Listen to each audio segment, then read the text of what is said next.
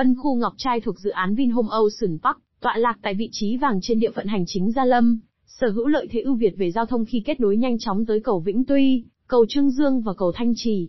Là phân khu đóng duy nhất tại Vinhome Ocean Park, Ngọc Trai được bao quanh bởi hệ thống sông sinh thái rộng lớn và hồ trải cát trắng rộng tới 24.5 ha.